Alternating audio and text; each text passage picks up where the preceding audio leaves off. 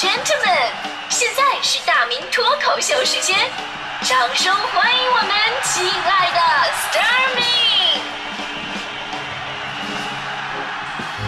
好，欢迎各位来到今天的大明脱口秀，我是大明。今天呢，我们说的是你的被催生活啊。一般啊，就是被别人催呢，我们首先要反省一下自己，对吧？您可能是一个拖延症患者，就不拖到最后一刻，绝不罢休那种。你比方说，我每天我要写稿子，写节目稿子就是这种状态，就是白天想不出来，哎呀，就白天太浮躁啊，太吵，然后呢拖，一直从这个傍晚时分然后开始酝酿感情了。因为你知道写稿子啊也需要那种仪式感嘛，首先这个嗑点瓜子儿啊，吃个猪爪子呀、三个蛋黄派，喝两杯酸奶，然后回到房间沐浴更衣，放上我最喜欢的爵士乐，往房间里边喷一点香水，泡一壶茉莉花茶，花10分钟来喝茶，然后打开了空白的 Word 文档，闭上眼睛，深吸一口气，感觉灵台空明，心平如镜，然后我就睡着了。然后我就觉得我最对不起就是给我那个审稿的领导啊，我们这个你要写什么东西吧，领导得审一下，然后才能播出嘛。然后好几次啊，我都是睡得正香的，都是被领导电话叫醒的。领导那边声音都特别憔悴，说：“大明啊，什么时候写完发给我，让我审一下啊？我熬不住了。”我一看啊，这凌晨1点半了。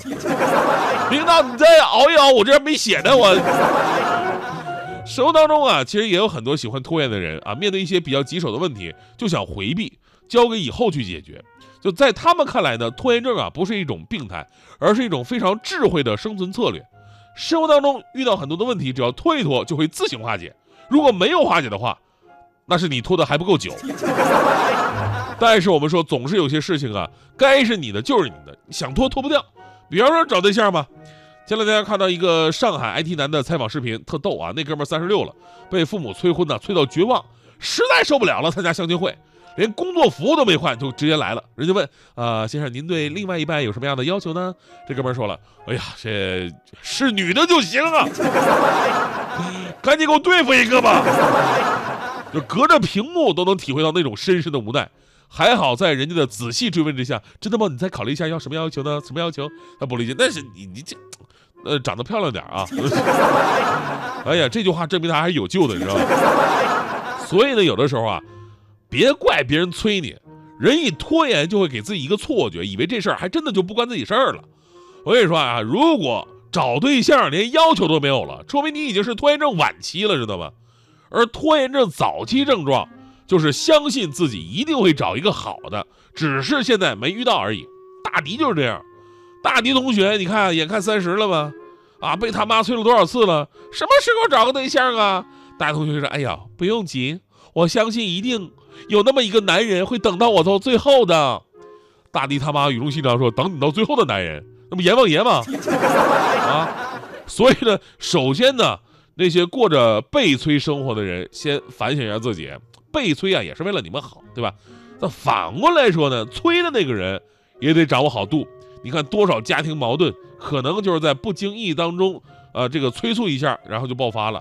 我快点快点啊！都几点了，怎么那么磨叽呢？我先走了，我站的腿都酸了。你说我一天在你身上浪费多长时间？这都是我们最经常听到的催促的话啊、很多人甚至从小就被催到大的。前两天看有记者去几所小学校做调查，问孩子们：“你们有被父母催促的经历吗？”在受访学生当中啊，80%以上的小学生表示有，而且集中体现在什么起床、出门、写作业、睡觉的时候。完。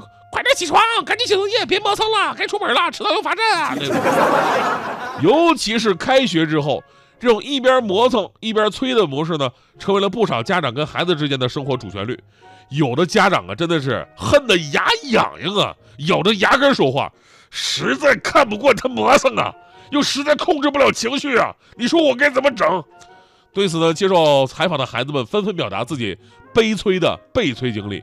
甚至有个孩子说我特别害怕我爸爸催我，有一次他催我快点写作业，然后我就做梦，梦见他脸上长的全都是嘴，太吓人了。还有个女孩说到了一个很多人甚至是成年人都会找到的共鸣。女孩说，她说每天啊，我妈下班第一时间进屋就问我作业写没写啊？赶快写作业去！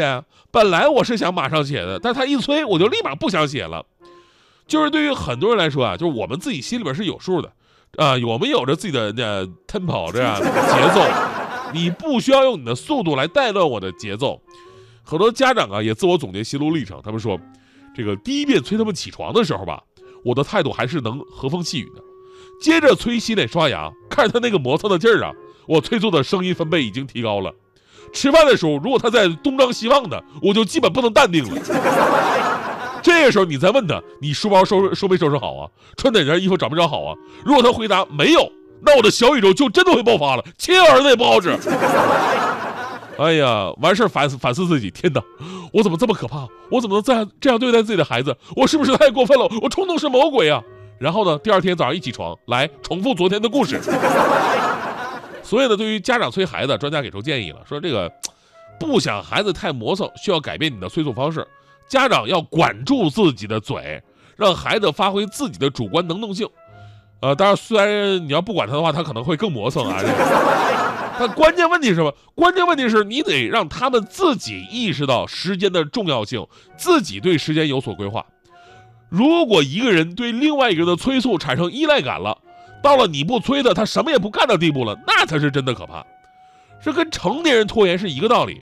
然后大迪跟我说：“哎呀，大明，我有拖延症怎么办啊？”我说：“你有拖延症，开什么玩乐啊？你有拖延症，快递一到你手，你就把它直接给拆了；闹钟一响，你就直接打卡下班，还跑着去的；零食一开袋，你就直接吃了；工资一发，你就淘宝。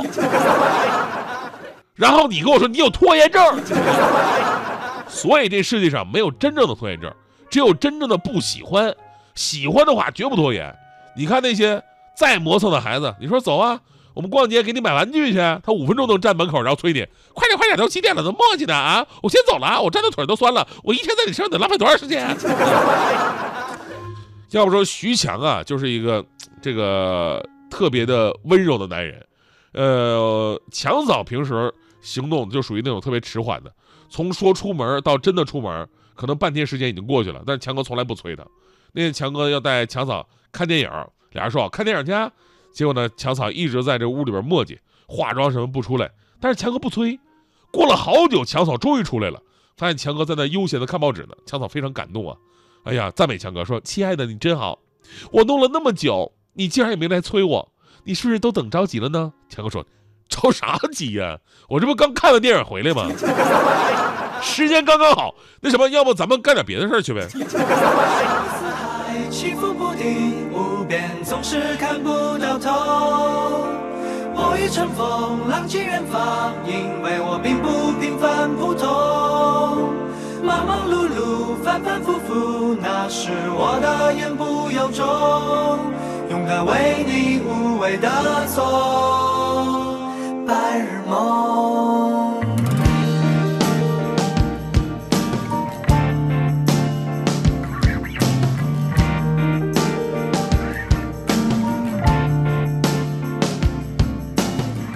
不能动，望着又被动，到睡着了翻不动，像婴儿只会用哭啼来交流。从走路的坎坷，不安的走着，无奈的失眠着，谁都是这么长大，逃不了的。我总是跌倒在离家不远的路口，总是不知疲倦。